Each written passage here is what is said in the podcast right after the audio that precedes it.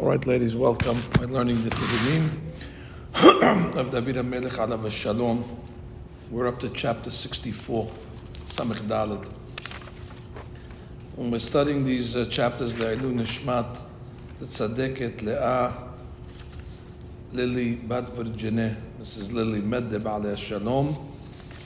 It's a project of Hassan Dr. Rafi that wanted the uh, learning of these chapters to be Le'ilun Nishmat, uh, his mother. Amen. Now, chapter 64 is a unique chapter, and it tells us about the, uh, the style of the book of Tehillim, which obviously was written by Ruach HaKodesh. As we've been saying over and over again, a lot of the chapters are recollecting events in David Amelech's life. And we always try to connect where the chapter in Navi is to try to understand what he was praying for in Tehillim. Now, most of the time, we're able to do that. Uh, chapter 64 is unique in that sense. Uh, Rashi, which will take Rashi's interpretation today, says that this chapter is not connected to anything that happened in David's life. Therefore, you're not going to find the correlation in the Navi. Actually, David was uh, referring to a futuristic event, an event that did not happen yet, but David in Ruach HaKodesh had a premonition of the event and therefore prayed. Now, the reason why he prayed for the event is because he was related to the character that's going to be the main uh, personality of the chapter. But in order to get some uh, perspective of what we're going to talk about, I'll just give you a little historical uh, introduction. So there was uh, there was a king that was called Nebuchadnezzar. Nebuchadnezzar was the first king of Babylonia, and uh, he exiled the Jewish people into, from uh, Eretz Israel, from Jerusalem to Babel and he also exiled the young scholars because he knew the Jewish kids are smart, and he knew that uh, if he can educate them in Bavel, one day the Jews will be his advisors. Just like today, you have a lot of Jews, they advise the kings, they advise the president. You have uh, Jews all over the world that are very, very influential in government.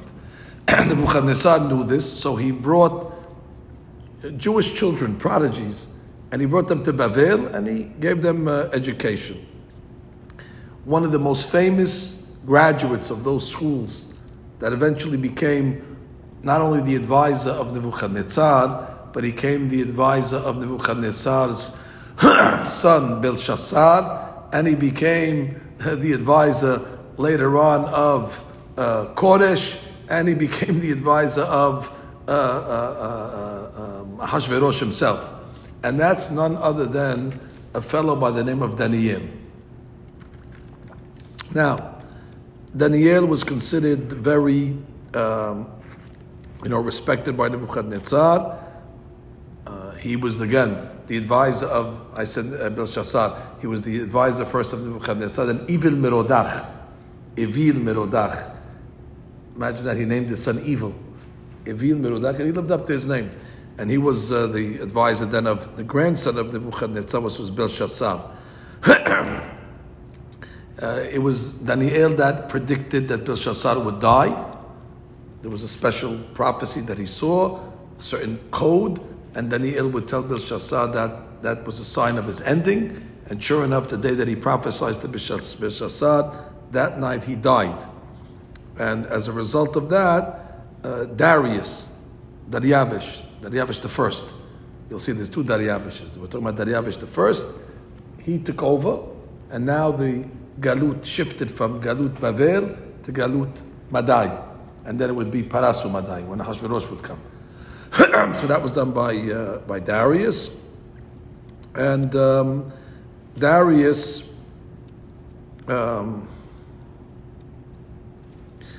he gave permission to go for the Jewish people to go back to Eretz Israel and to actually uh, start to build the uh, Bet HaMikdash.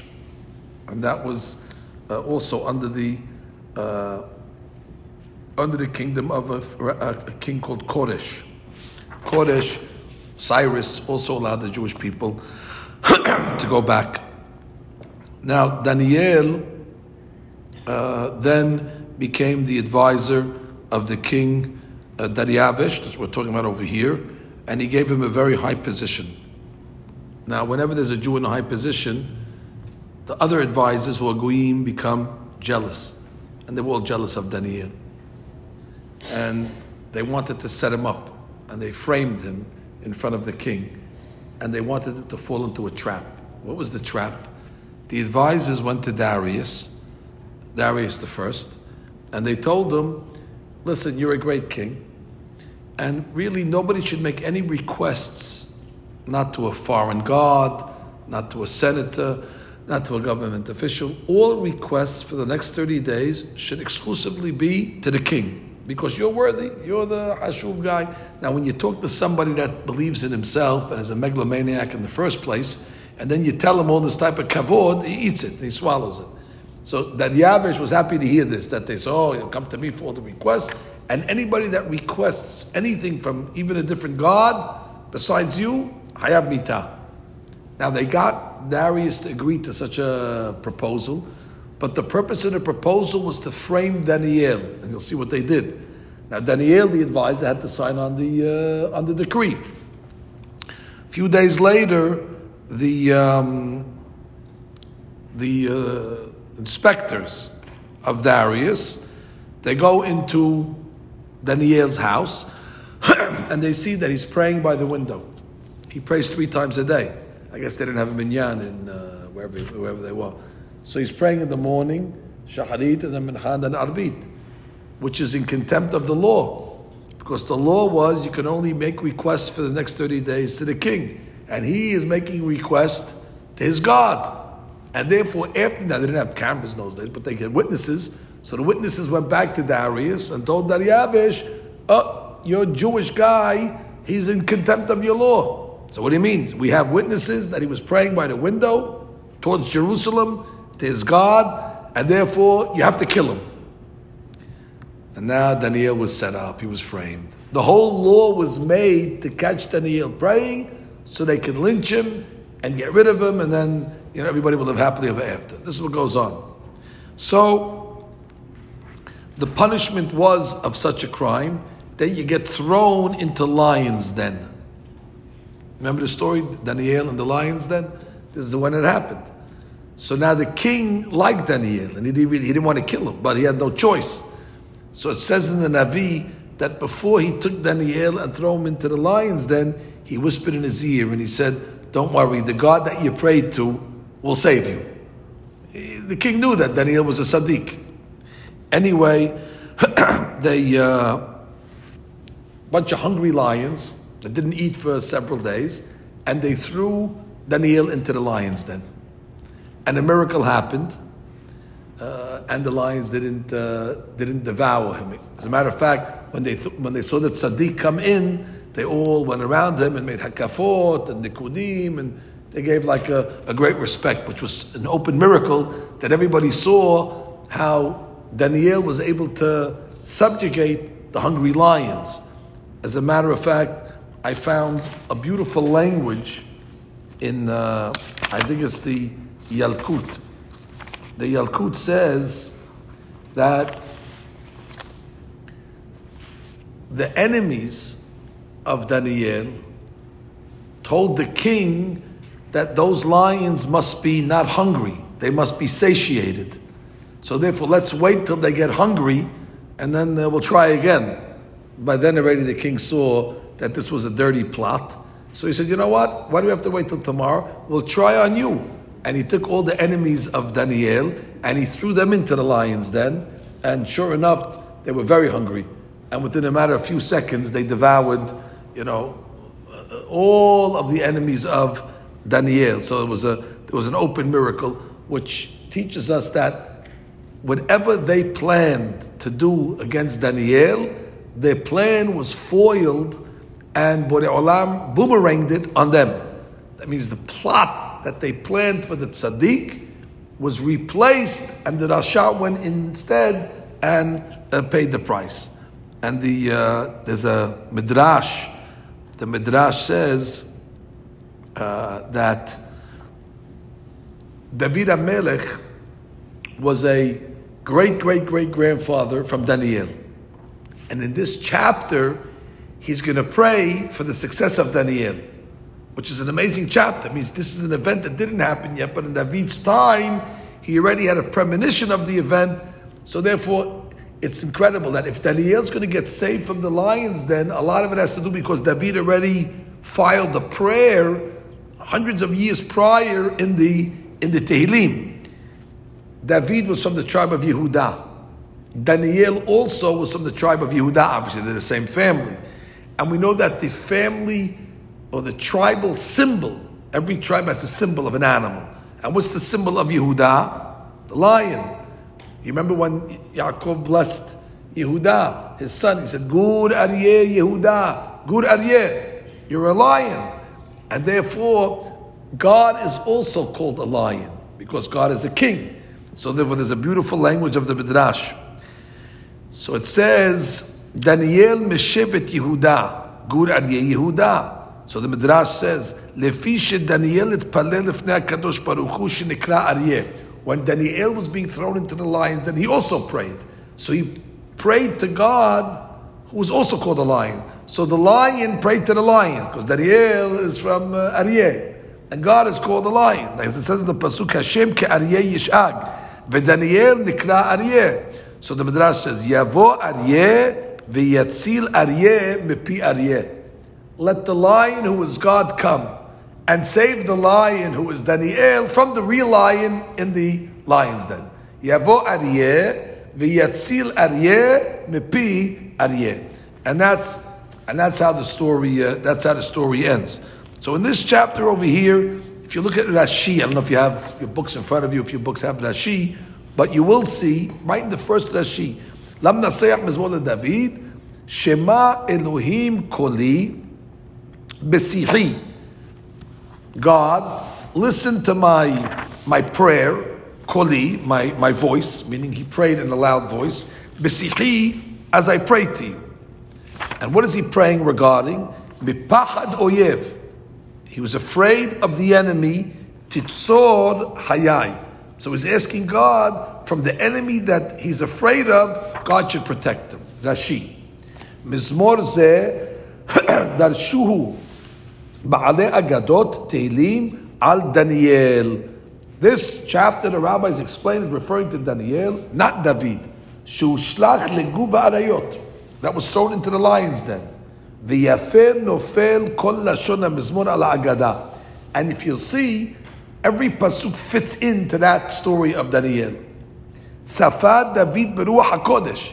David saw in divine inspiration, ruach hakodesh, Kol me'ora, lo, all that's going to happen to Daniel, v'tpalel alab shedaniel mizar'o You see a lesson over here. You have to pray for your family.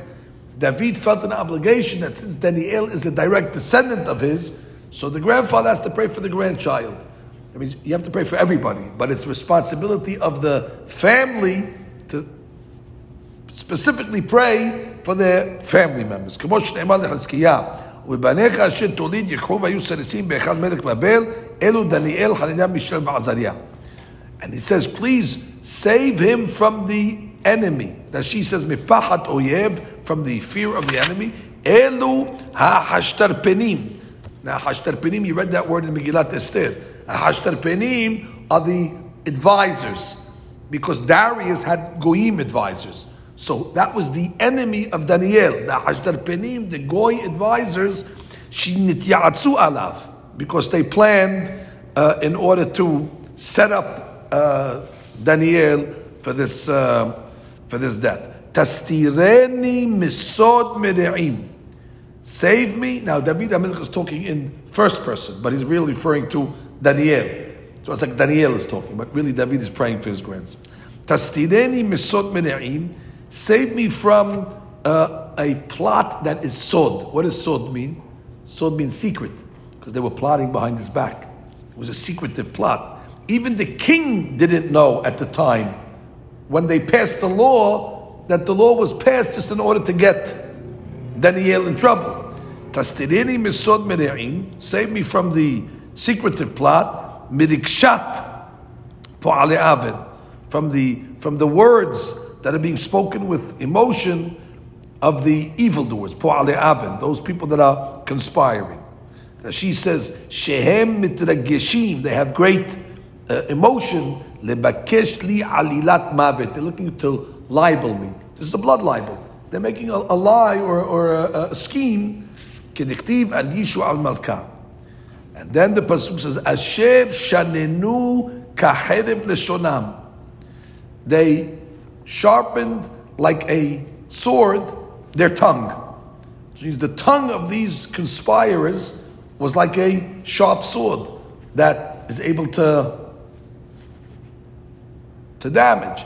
Darchu chitzam, and from their sharp sword, which is their tongue, came out words. And the words are like arrows. Because a sword is, doesn't, doesn't, doesn't move. The sword is being held in one place. It's the arrows that are moving, like the words that move out of the mouth. Darchu chitzam, and they sent out their words which damaging like arrows. Davar mar. Davar means mar, meaning bitter, bitter words. So he says, a beautiful explanation in one of the mefarshim over here in the Sefer. What am I reading over here? Be'ekveh haketuvim from Rabbi Yaakov Edelstein alav Shalom. He says, David HaMelech speaking over here in the Mashal, Yesh chitzim ve'yesh chitzim. There's arrows and there's arrows. Yesh chitzim sheorgim lak bekoah. There's certain arrows that you have to shoot it and it has to enter the person into, a, into his body. Bekoah. Shachetz shu hard, it's sharp. Lelev. Get him in the heart, God forbid, or in the brain. That's got to go through him. But there's another type of arrow that doesn't have to hit him in a vital organ. Wherever it even pricks him, the guy will die. Why?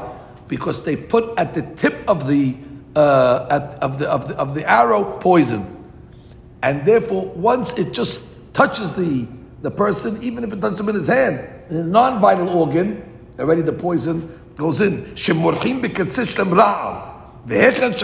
Wherever it hits, even if it hits in a non-vital organ, it's too late. The poison goes through the whole body. So David HaMelech says, chitzam. They sent their, uh, uh, uh, their poisonous words out of their mouth. And their poisonous words are considered like chitzam davar mar. Like a hetz that has on it a bitter poison. Which means their words were very, very uh, toxic. And their words intended to kill, kill uh, Daniel. He said they didn't just, uh, uh, if it was a, a, a, a, type of arrow that has to hit in a certain location only to kill, that's dangerous enough. But they got me with arrows of their words that was so dangerous that no matter where it would hit me, the poisonous words were destined to have me killed. This is referring to Daniel. Now the Ben Hai, over here in his commentary to the Tehillim, he has a book called Hayim Shalom, Tehillim, and he says something beautiful. He talks about the nature of people that speak Lashon Hara, and he quotes a Jerusalem Talmud in Masechet Pe'ah. He says there's certain people, they speak Lashon Hara, but they speak it in a, a, a tricky way. So the Gemara gives an example. There was one time people that were sitting, and they turned to each other and they say, Rotzim le'echol givina. Do you want to eat cheese? Yeah, I want to eat cheese. That, that doesn't sound like Lashon Hara to me. Eating cheese? Okay, I don't know if it was halal or not, but that's a different question. But they wanted to eat cheese. So the Gemara says, The officers of the king, when they heard the word cheese, they said, wait, where's the guy in the kitchen that's supposed to make the cheese today? He didn't show up today.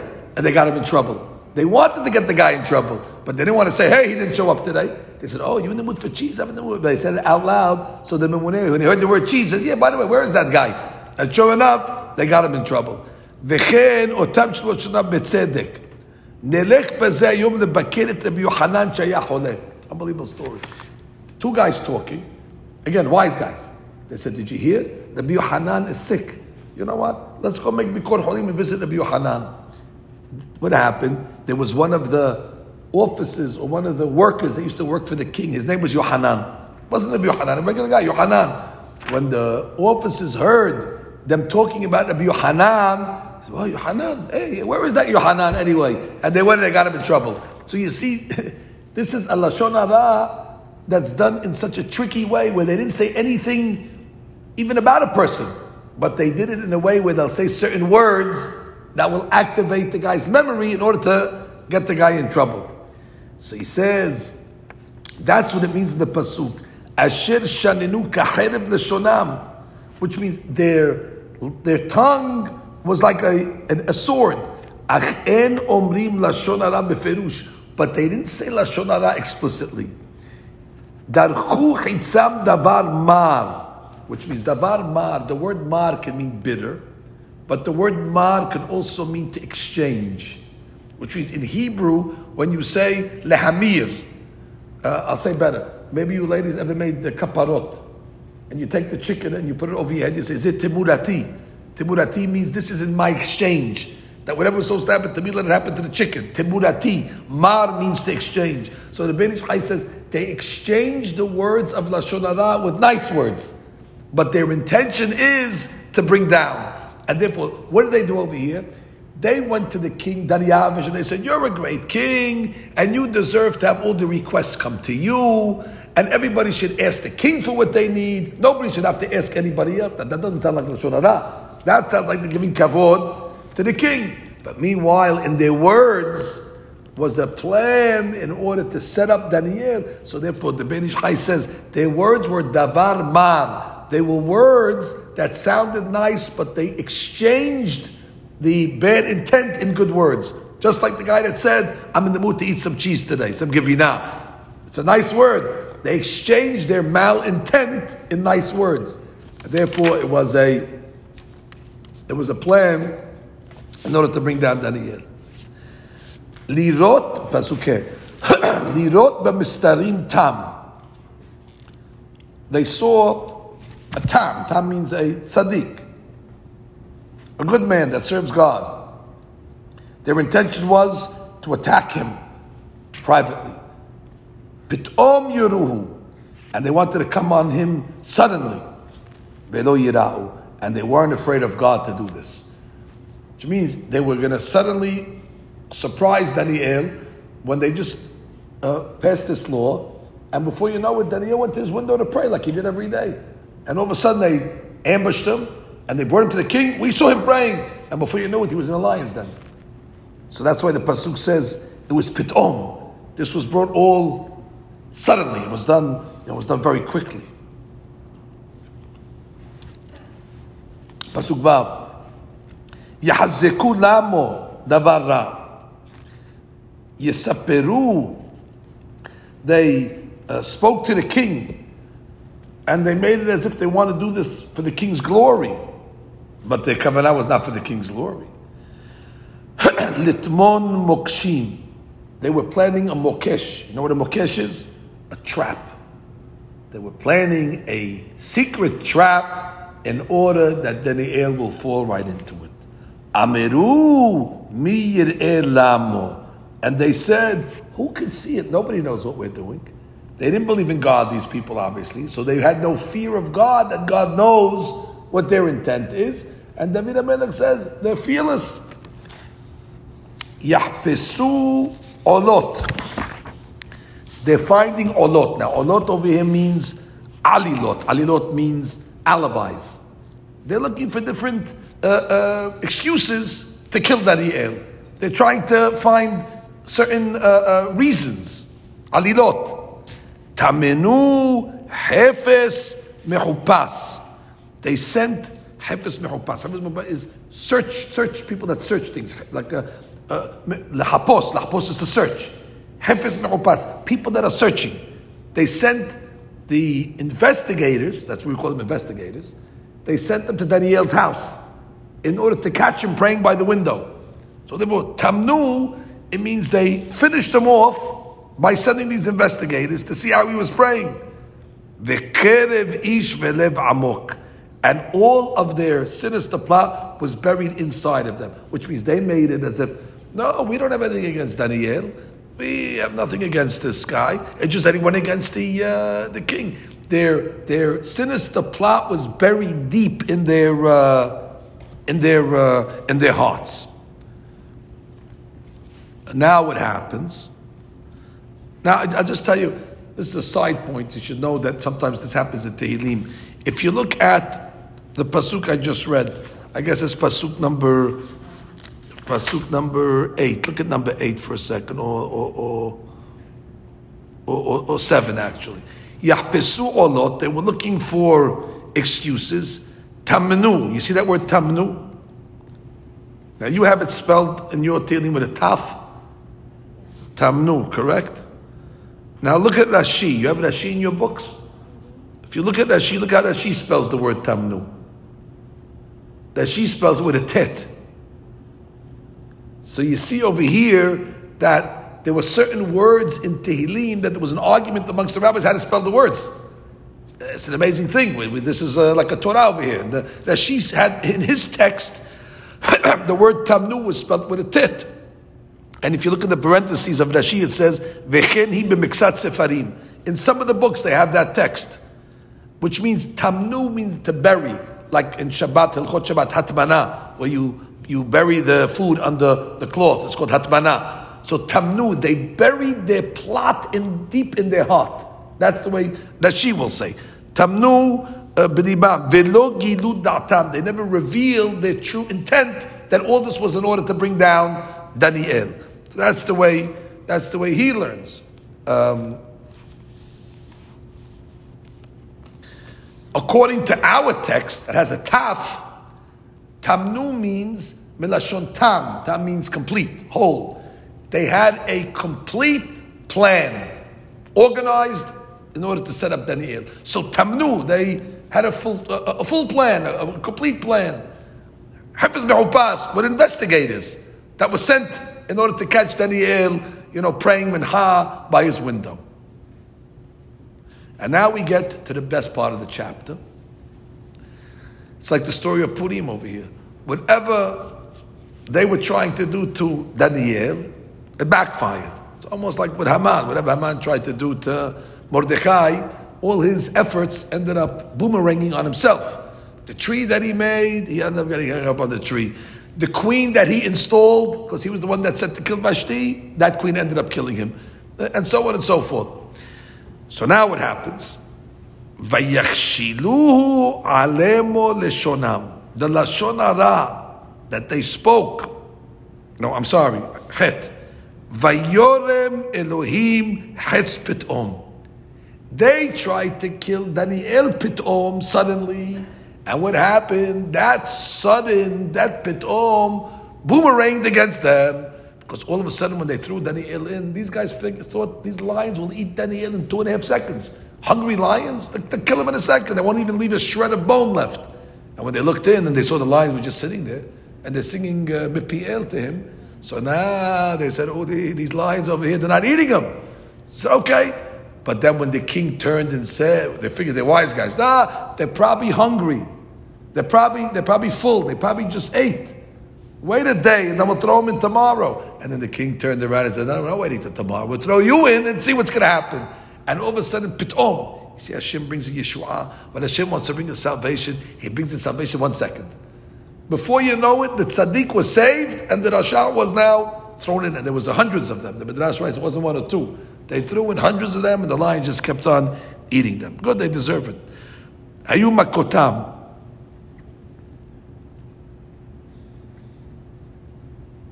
Vayakshiluhu alemo leshonam. Their lashon became a stumbling block for them. Yitnodedu kol ro'ebam. Anybody that saw what happened to them, yitnodedu, they would shake their head and laugh because it's, because it's, it's comical. You would try to kill Daniel, and now you got thrown into the lion's den. It's the, um, it's the story that you see always that the, God uses the plan of the Rasha to kill the Rasha. I just said something big over here. Borei Olam, when he wants to bring down the Rasha, he doesn't draft a new plan. He uses the existing plan of the Rasha to bring the Rasha down. He says God could have killed these people who tried to get Daniel a different way. They could have just died of a heart attack on the spot. But God said, No, you were trying to kill him and you planned this plot of the lions to get him. You're going to die from your own plot. That means, had they not done it, they wouldn't have died. Hashem uses their own hands to kill them. It's a beautiful, beautiful uh, way that Hashem runs the world. And it's laughable. That's why it says the people that see this nod their heads and they cackle. They say, ah, "This is this is uh, comical." Kol adam, and the people obviously get fear. Vayagidu po'al Elohim u'maaseu eskilu. When they see the hand of God clear, u'maaseu eskilu, and they they understand sechel eskilu, meaning they have understanding of God's ways. Vayiru kol adam. This is referring to. Uh, this is an interesting word. This adam. We'll see how this word Adam uh, has a, a, deeper interpretation. We'll see in a moment. Yismach Sadiq B'Hashem. The Sadiq will rejoice in God. Who's the Sadiq? Daniel. Daniel's the Sadiq. Yismach, because he put his faith in God and he got saved. V'yitalelu kol lev. And the other people the people that follow the ways of God and pray to Him, they will also uh, praise Borei Olam for the miracles that He does. So that's the simple interpretation of this chapter. How Daniel got saved and the enemies uh, went in his place. Now, I did, I asked a question on this chapter. The question that I asked was,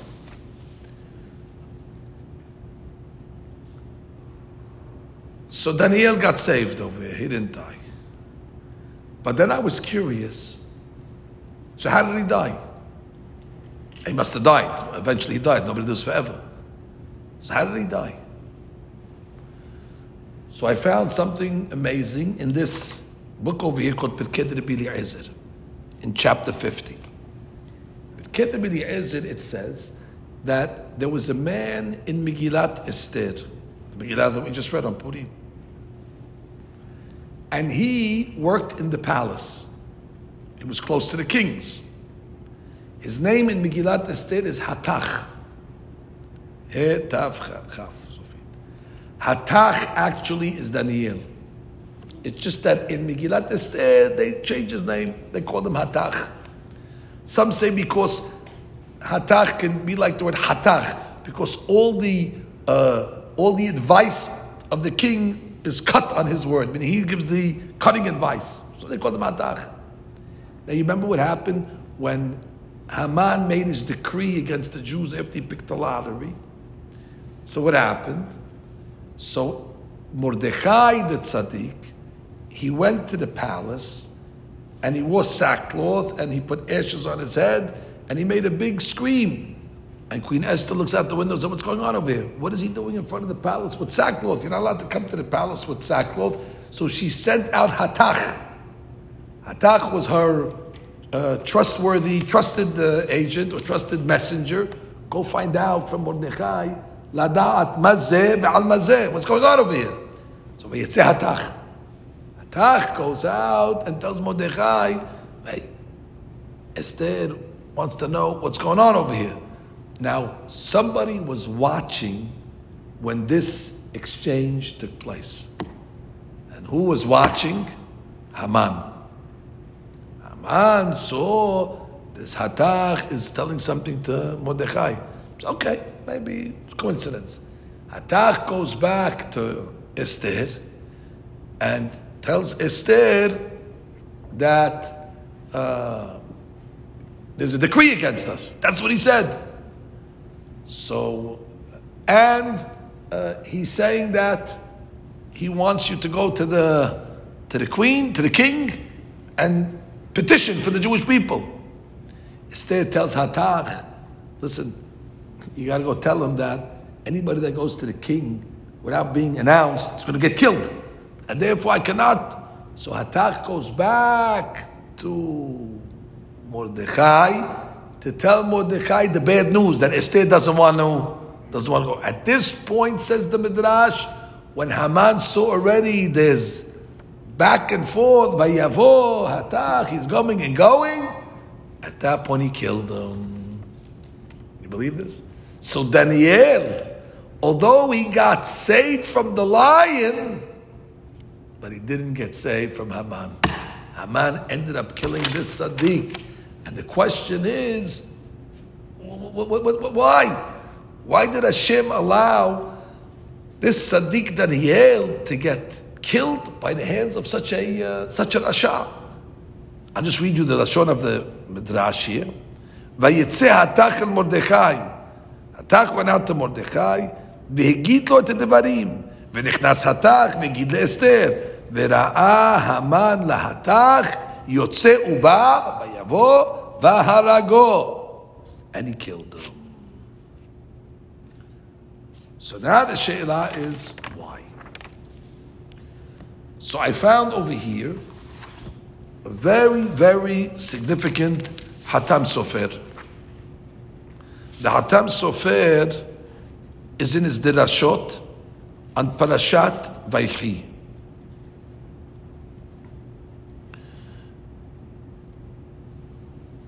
And he has the following question.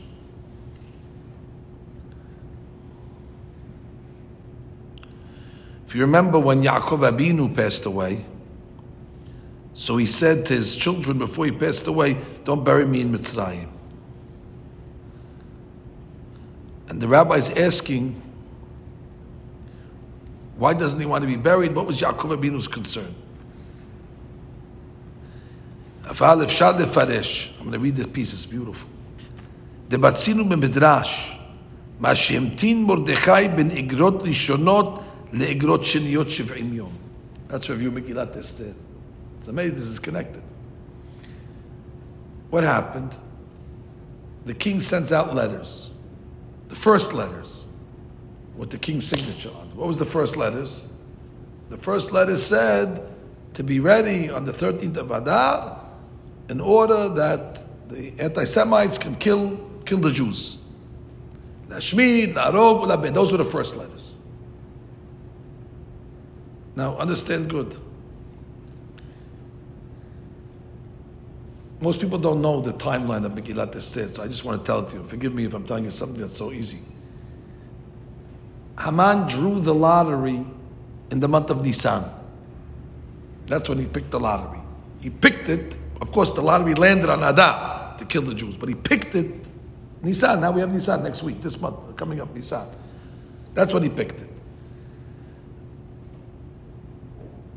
Mordechai found out about it through Ruach HaKodesh that there's a plot, and they fasted. They fasted on the 14th, the 15th, and the 16th of Nisan. Same month, a couple of weeks later, they fasted. On the third day of the fast, that's when Queen Esther had the, uh, the party. And then the next day, was the second party. And by the next day, Haman was on a tree already. So Haman got hung very quickly from the day he made the lottery against the Jews. You have to keep in mind that.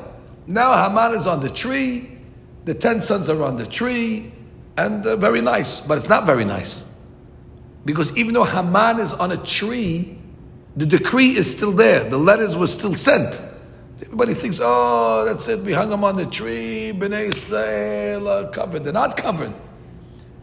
Which means the letters that the king sent were still sent. That wasn't, they, and he can't retract them because there's a law that says you can't retract anything that the king sends. So very nice. We got rid of 10 anti Semites, but that's not going to help us. So Mordechai now and Esther would petition the king to send a second. Uh, set of letters that would reinterpret the first to say that the Jews have a right to defend themselves. And that would already cause the anti Semites to be scared that if the king is giving them rights to defend themselves, that means he doesn't want them to kill. That, so there was a second set of letters, which, by the way, until those second set of letters was sent, we were in very big trouble. Once the second set of letters was sent, you say, you can breathe. Now you can breathe. Now, the Midrash counts how many days from the first set of letters to the second set of letters. How many days in between was the gap? 70 days. 70 days. Do the math. The, the letters were sent in Nisan, and then the second letter was sent in Sivan. So Nisan, Iyar, Sivan, which is about two and a half months, was like for 70 days. Okay. So the Midrash is asking, why did he wait 70 days? Haman was hung on the tree in Nisan. Why wait? Send out the letters, as we say in, uh, in, uh, in, in, English, ASAP, as soon as possible. Why did he wait 70 days? I mean, could you imagine during those 70 days how sad the people were? Because they don't know what's going to happen. Once Mordecai announced that Botai, don't worry, a second set of letters was sent out that the king gave us permission to defend ourselves, and we're going to be okay. Then, but until those letters were sent, the people are shaking. Even though Haman was on a tree, big deal. He already set the machine of death in motion.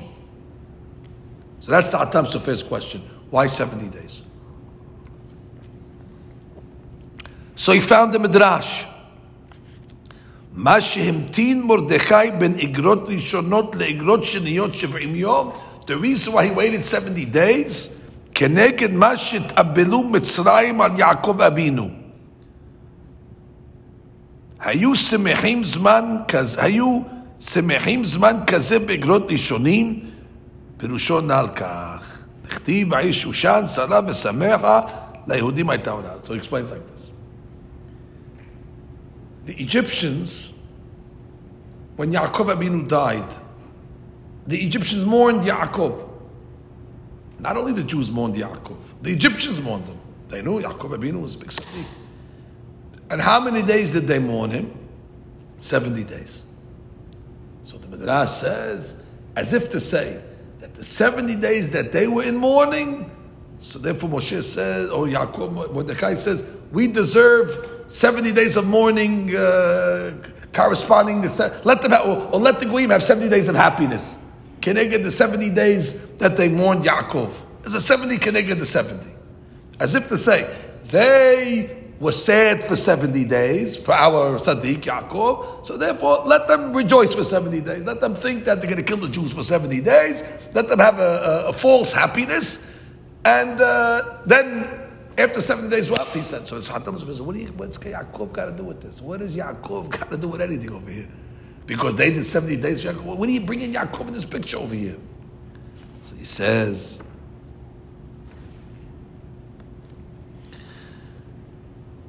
Pasuk writes, Lahudi maita ora v'simcha v'sason v'ikar.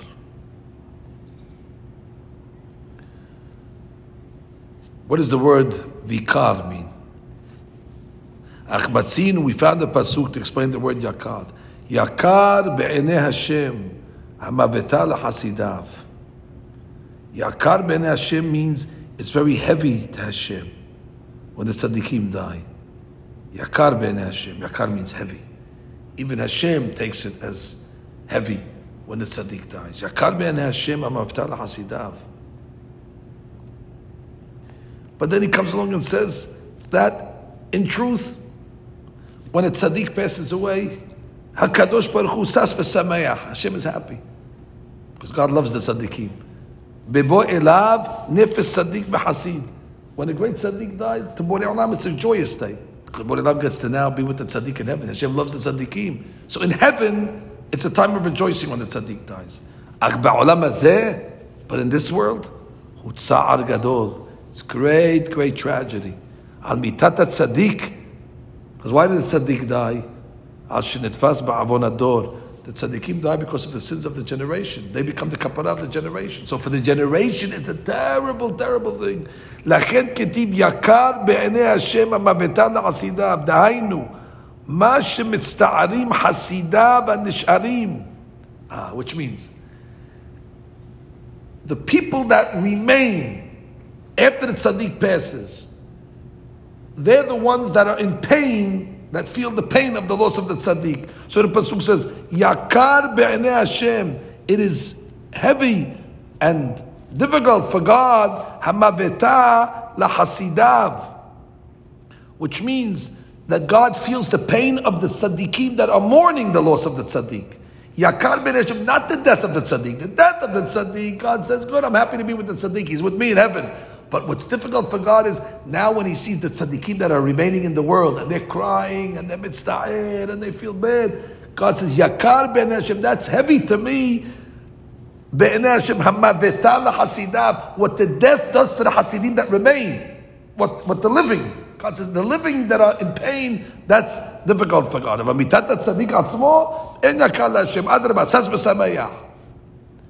So he says,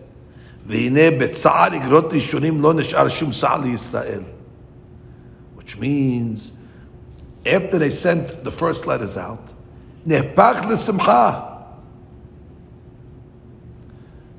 if Mordechai would have sent the second letters out right away, there would have been rejoicing. There would have been a beautiful simcha. But what happened? What did we just say happened after when Hatach was going back and forth telling Mordechai what Esther said, and Esther said, "Go tell him we're going to fast for three days." Uh, we just lost a big tzaddik, the biggest tzaddik of the generation after Mordechai just died, Daniel, and therefore Mordechai said, "If I'm going to send out the second letters immediately." it's going to minimize the mourning period of Daniel. The people are going to forget about Daniel's death. They're going to be so happy that they got the decree rescinded.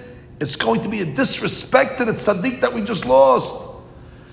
He says, Ach tzaddik acher kafar al kiper al kol Yisrael. You know why the decree was ultimately undone, says the Hatam Sofer? Because there was a tzaddik that was taken away. The death of Daniel was the kapara why the Jewish people ultimately would survive. It's an amazing point because it's not even mentioned in the Megillah and such an important concept that God says, in order for the people to get saved from death, we need a korban. We need a human sacrifice. And therefore, when Haman killed Daniel, little did he know that would ultimately be the kapara for Klal Yisrael in order to be saved from the decree. He says, שנהרג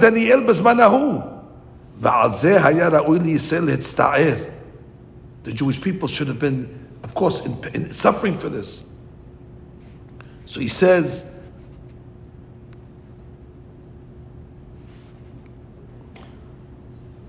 ואותו צער לא רצה מרדכי להפסיק. Mordechai did not want to interrupt that sa'ar that the people were having b'bisurat igirot hasheniya by announcing the second letters. Ki yareh haya shemahmat simchat igirot yishkichu limitat tzaddik. And we're not allowed to forget the death of the tzaddik. When the tzaddik dies, you have to put everything on hold.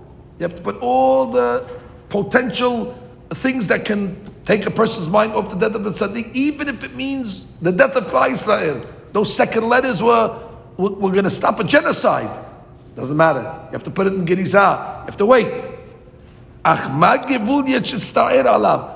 But the question Mordecai says, how long should we mourn Daniel for? How many days?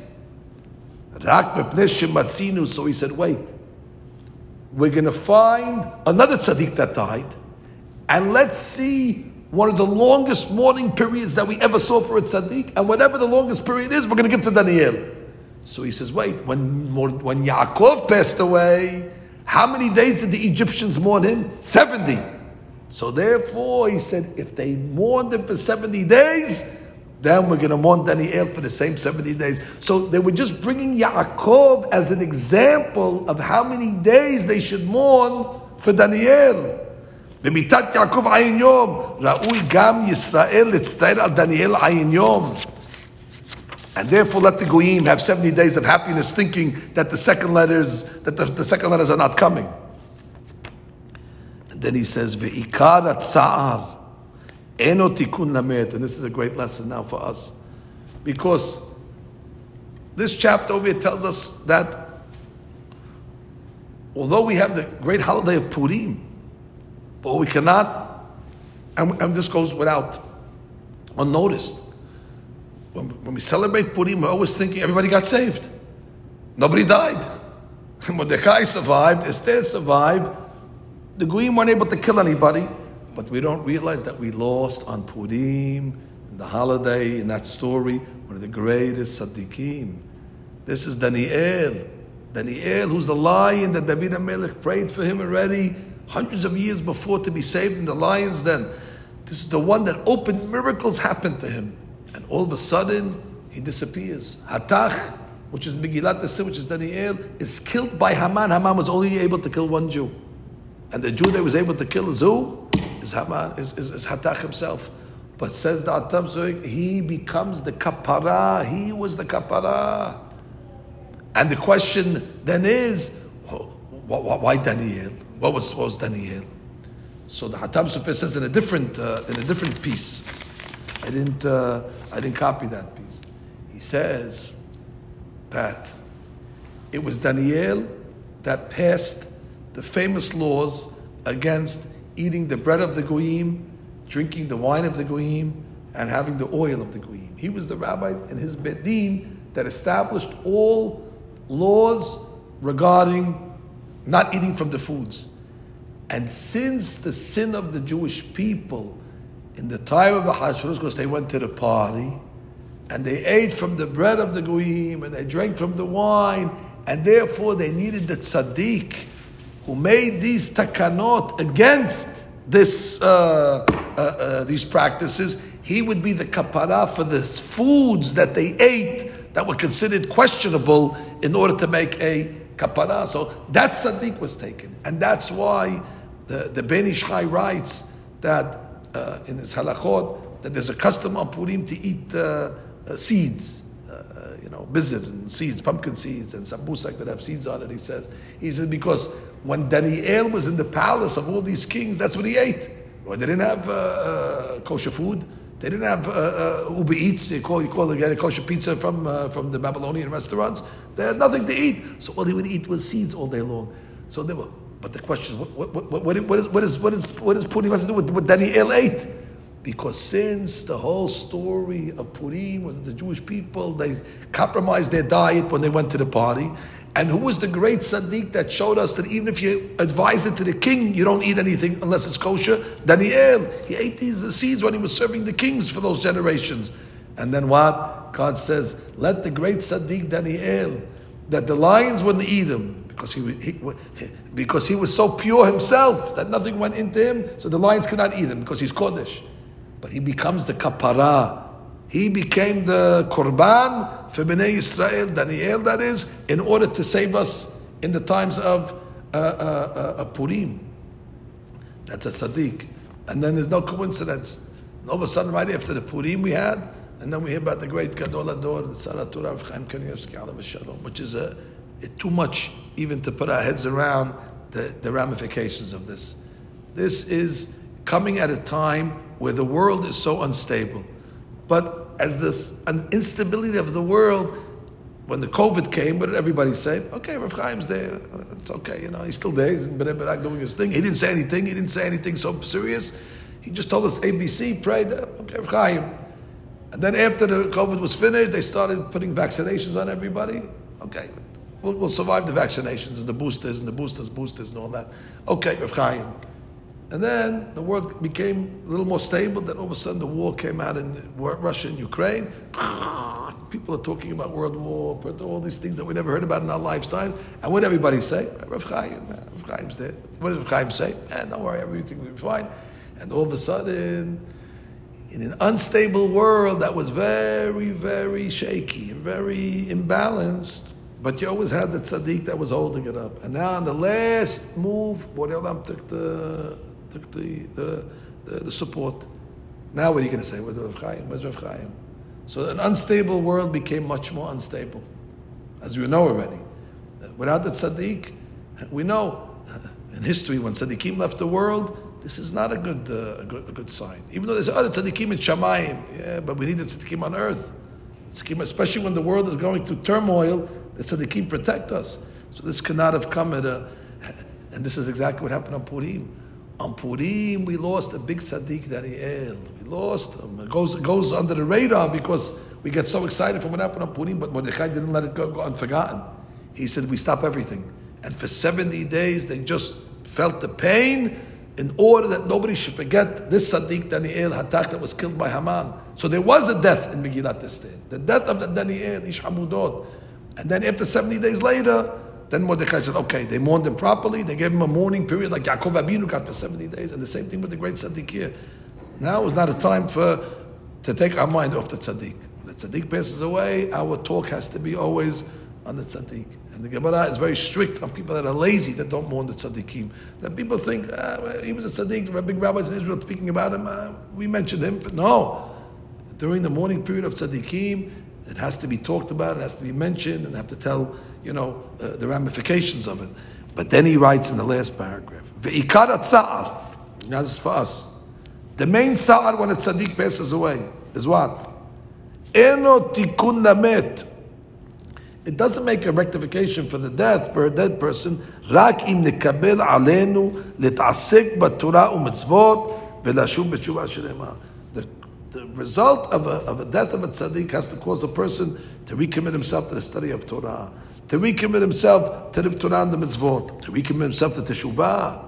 Azu tikun gadol tzaddik. Then we make the tikun shenitfas ba'avonotenu. The tzaddik was taken only because of us. Vezeu chesed shel emet. When we talk about when somebody passes away, so they say when they bury them, it's chesed shel emet. What's chesed shel emet mean? So the simple explanation is because we don't anticipate any reciprocation. Normally, when you do a living person a favor, I do you a favor, one day you'll do me a favor. So it's not a chesed shel emet because you're doing it with kavanah, ulterior motives. I did you a favor today, one day I'll need you, you'll do me a favor. But when you do a chesed to a met, he's not going to pay you back, he's dead. That's a real chesed. It's a, it's a genuine chesed. They call that an honest, true chesed because you don't anticipate reciprocation. But he says a different explanation. Kimilat emet, what is emet? When you hear the word emet, what does it represent? Torah. Asher natananu Torah, Torah emet. So he says, ve'esek ha-mitzvot shenikraim emet. The mitzvot is emet. And therefore the Pasuk says, kema'aseh eres Mitzrayim lo ta'asu.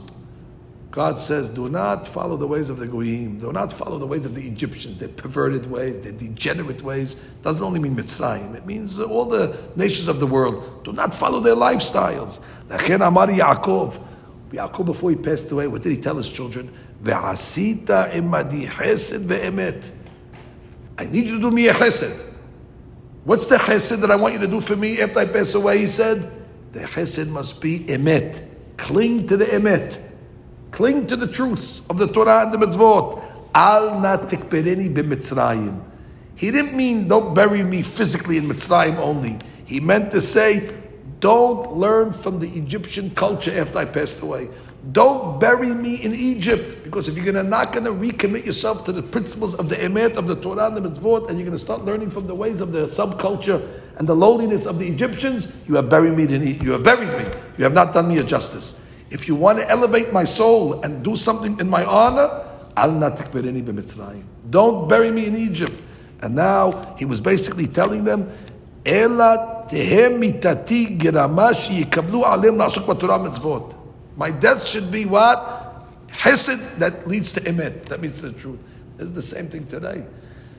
This is a, uh, a very important yisod.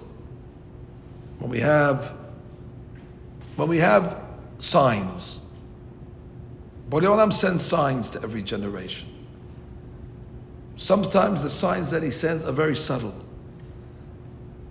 And only the tzaddikim are able to pick up these signs. But the tzaddikim have very good sensitivity when God sends them signals. David HaMelech, the Midrash writes, was one of these few people that God gave him a sign and he understood the sign. David HaMelech, who we're learning about today. His future father-in-law, King Saul, Shaul HaMelech, he was being uh, uh, harassed by a giant, a terrorist called Goliath, Goliath. Shaul got up and said, Who is able to kill this terrorist? We'll get big reward. David, who was not the son-in-law of Shaul yet, he was David. He came along and said, I'll do it. You're going to do it? How are you going to do it? He's, let me tell you what happened to me. He said, I was walking one day and I saw a lion and I saw a bear and the lion and the bear came against me, and I killed both of them with my bare hands. And therefore, he says, if I could beat the lion and the bear, I could beat Goliath. And the rabbis say he wasn't showing off his strength. What he was saying is it's a sign from God. Why did God bring these two ferocious animals out of a cage towards me that I should beat them up? It's only in order to tell me that I have a purpose and I have a mission. And my mission is what? To kill to kill Goliath. The Midrash says somebody else had a premonition. And that premonition was Mordechai. Mordechai said, I don't understand. I did everything in my capability to keep Queen Esther away from Ahasuerus. I hid her. I told her, don't say where she comes from. She went kicking and screaming. We did everything that this girl should not become married to this Arel. And what happened? Nothing that we did helped. Mordechai said this is a sign from God that if Queen Esther has become the wife of this Arel, of this Goy, well, something's going to happen. Something is about to happen major. Because things don't just happen like this. David, when he fought with the bear and the lion, he said something major is going to happen. He was right. Shortly thereafter, the terrorist Goliath came. But David says, I'm the guy. Because if this happened to me, Hashem wants me to fight him. And the same thing with Queen Esther. Mordechai said, This is not a coincidence. If God put this girl, this lady in this place, something major is going to happen. But let me tell you about how things happen in this world. It says every day, Ubchol Yom Vayom Mordechai Metalech. Every day Mordechai would go to see what's going on with Queen Esther. The Sfat Emet says, What do you mean every day? Every day for five years. Yeah, every day for five years. Mordechai would go to the palace and pray to Tehillim because he knew something big was going to happen. He knew if not today, tomorrow, and if not tomorrow, the next day. But he said there's no way that God would allow this Saddiqat lady to be in the palace unless there's something major. Now, look how great Mordechai is. To do Tehillim for five years straight, waiting, we would say, okay, something's great could happen. After a week, it's okay, nothing happened, then go back to work, finish, nothing happening. Mordechai doesn't give up. He says this is something major, and he was right. And sure enough, after five years, the decree of Haman comes. Oh, this is what we were waiting for. This is it. Now we know why Queen Esther is there. And sure enough, he tells her, he gives her the, the, the, the instructions what to do. Ladies, these are two tzaddikim that received personal signs that something major is going to happen to Klal Yisrael. Over the past three years, God is not sending any more personal signs. He's sending signs now to the whole world. This is very, very concerning. This is not like some rabbi in Israel got a sign and he woke up and said, I got a sign. No, no, Borei says, forget about it. I'm going to give a sign now to the entire world. Over the past three years, the events now are not individual signs. The signs are being told to the whole world. And this is, without a doubt, after what happened in the COVID, what happened in all the pandemic, and then after the pandemic, all the riots, and after that, these all things that are affecting the whole world. And then all of a sudden now war. And now the death of the Gadol Hador. These are signals that Borei Olam is saying. So nobody should say to themselves, hey, nobody warned me. Mordechai told Queen Esther, Ki maharesh taharishi, if you're going to be silent at this point, you'll be in trouble. The Midrash comes along and says, why did he say a double language? If you're going to be silent, you're going to be silent. The Midrash says that Mordechai was telling Queen Esther, if you're going to be silent in this world now and not rise to the occasion of what you were created to do, when you get to the next world and stand in front of the beit din and they're going to tell you, why didn't you do anything? you're going to be silent over there as well. You're not going to have what to answer them. Ki maharesh, if you're going to be silent in this world, taharish, you're going to be silent in the next world. And therefore, what, you, what, what can we say now? Borei is giving us tremendous signs before the revelation of the Mashiach. That's without a doubt. Now you don't have to be a prophet. If I would come 2,000 years ago and tell you that we're in the Messianic times, then already you could say, ah, come on, what does he know? Now, any, any, my, my three year old grandson could talk about Mashiach. Now, anybody could talk about Mashiach. Now, already, Everybody has a license to talk about because now already the simanim are, are coming in front of us. Now, don't walk out of the class and say, oh, the rabbi said Mashiach has come. And then next week, when he didn't come, God forbid, so then you say, okay, he didn't come. And he didn't come. So no, this is a process. This is a process. Mordechai knew something was going to happen, but it didn't happen for five years. Queen Esther became the king in the seventh year of the kingdom. Haman's decree was not till the twelfth. Things happen over a process of time, but this is definitely part of the process. And now's not a time to come along and. Uh, uh, you know, five, five, five years ago in 2014, when Russia invaded the Crimea, Rabbi Sternbach wrote a letter and he said, ah, here it is. We, our family has a tradition from the Gaon of Vilna that once Russia invades Crimea, that's it, put on your Mashiach jackets, uh, here it is. That happened in 2014. And what did everybody say? Oh, we got all excited. Two days later, when nothing happened, what they say? Who's our Rabbi Sternbach anybody? Where was this letter? Okay, next nothing happened. They went back to the merry way. But that's that's the problem. That means when the rabbis are telling you these are simanim, it's not a time to be lax. We're going to be silent now. God forbid we'll be silent in the future. Therefore, now it's the time for, for, for action, for Torah, for mitzvot, for tefillah, to accept upon ourselves the Malchut Shamayim, to pray for the Shekhinah that's in Galut. This is all lessons that uh, come to us at this time. When Mashiach comes, Nobody's going to have the excuse to say we didn't get signs.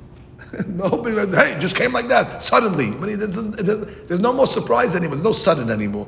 Borei Olam is taking the element of surprise away from us now, because now he's already telling us, shaking us this way, shaking us this way, shaking us the other way.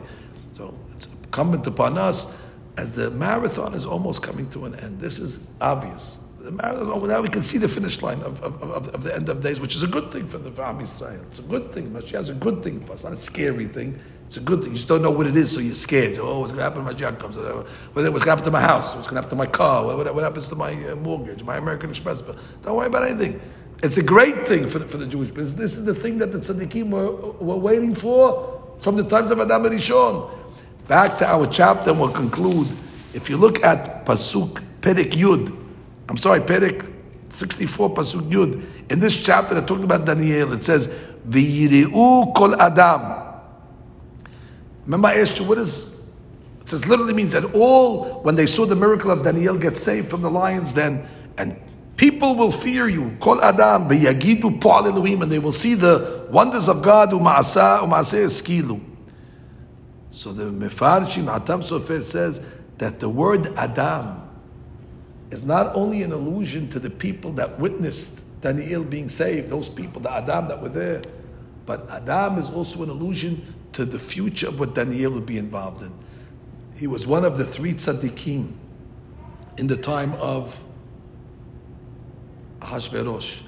He had Esther, Daniel, Mordechai. Esther, Daniel, Mordechai, Rashetevot, Adam. And therefore, there's an illusion over here to Daniel's futuristic moment that when he's going to stand at the time next to the two tzaddikim, Esther and Mordechai, at that moment there's going to be Adam. However, ultimately the Dalet was taken away. The Dalet, Daniel died. And then you only were left with what? The Aleph and the Mem. And the Zohar Kadosh says that all the redemptions are going to be with Aleph Mem. Anytime we have a redemption, Look at the letters Aleph Mem. The first redemption was in Egypt. Who was the two redeemers? Aharon and Moshe. Aleph Mem. And then you had, in the times of Queen Esther, who was the redeemers? Esther, Mordechai. And then you have when Mashiach comes, who's going to come before Mashiach? Eliyahu. So you have Eliyahu, Mashiach. That's the sword of the secret of the Aleph Mem. My name is Eliyahu Mansour, by the way. It's also Aleph Mem, but that, that don't pay attention to that. That's just uh, a, a image. But the point is that the fact that we're reading these chapters and the fact that the tzaddikim now have left us, it's definitely time to be mehazek. Hesed shel emet. The greatest hesed we can do for the tzaddik in olam emet is Al Don't bury the tzaddik in the American culture. Now's not a time to get closer to America. Now's the time to get closer to this lifestyle, the tradition of the Torah. And good news is, it's a great time of the year. It's the time of Geulah. It's the time of redemption. And therefore, if, if, if these things should have happened any time of the year, it couldn't happen at a better time between Purim and Pesach.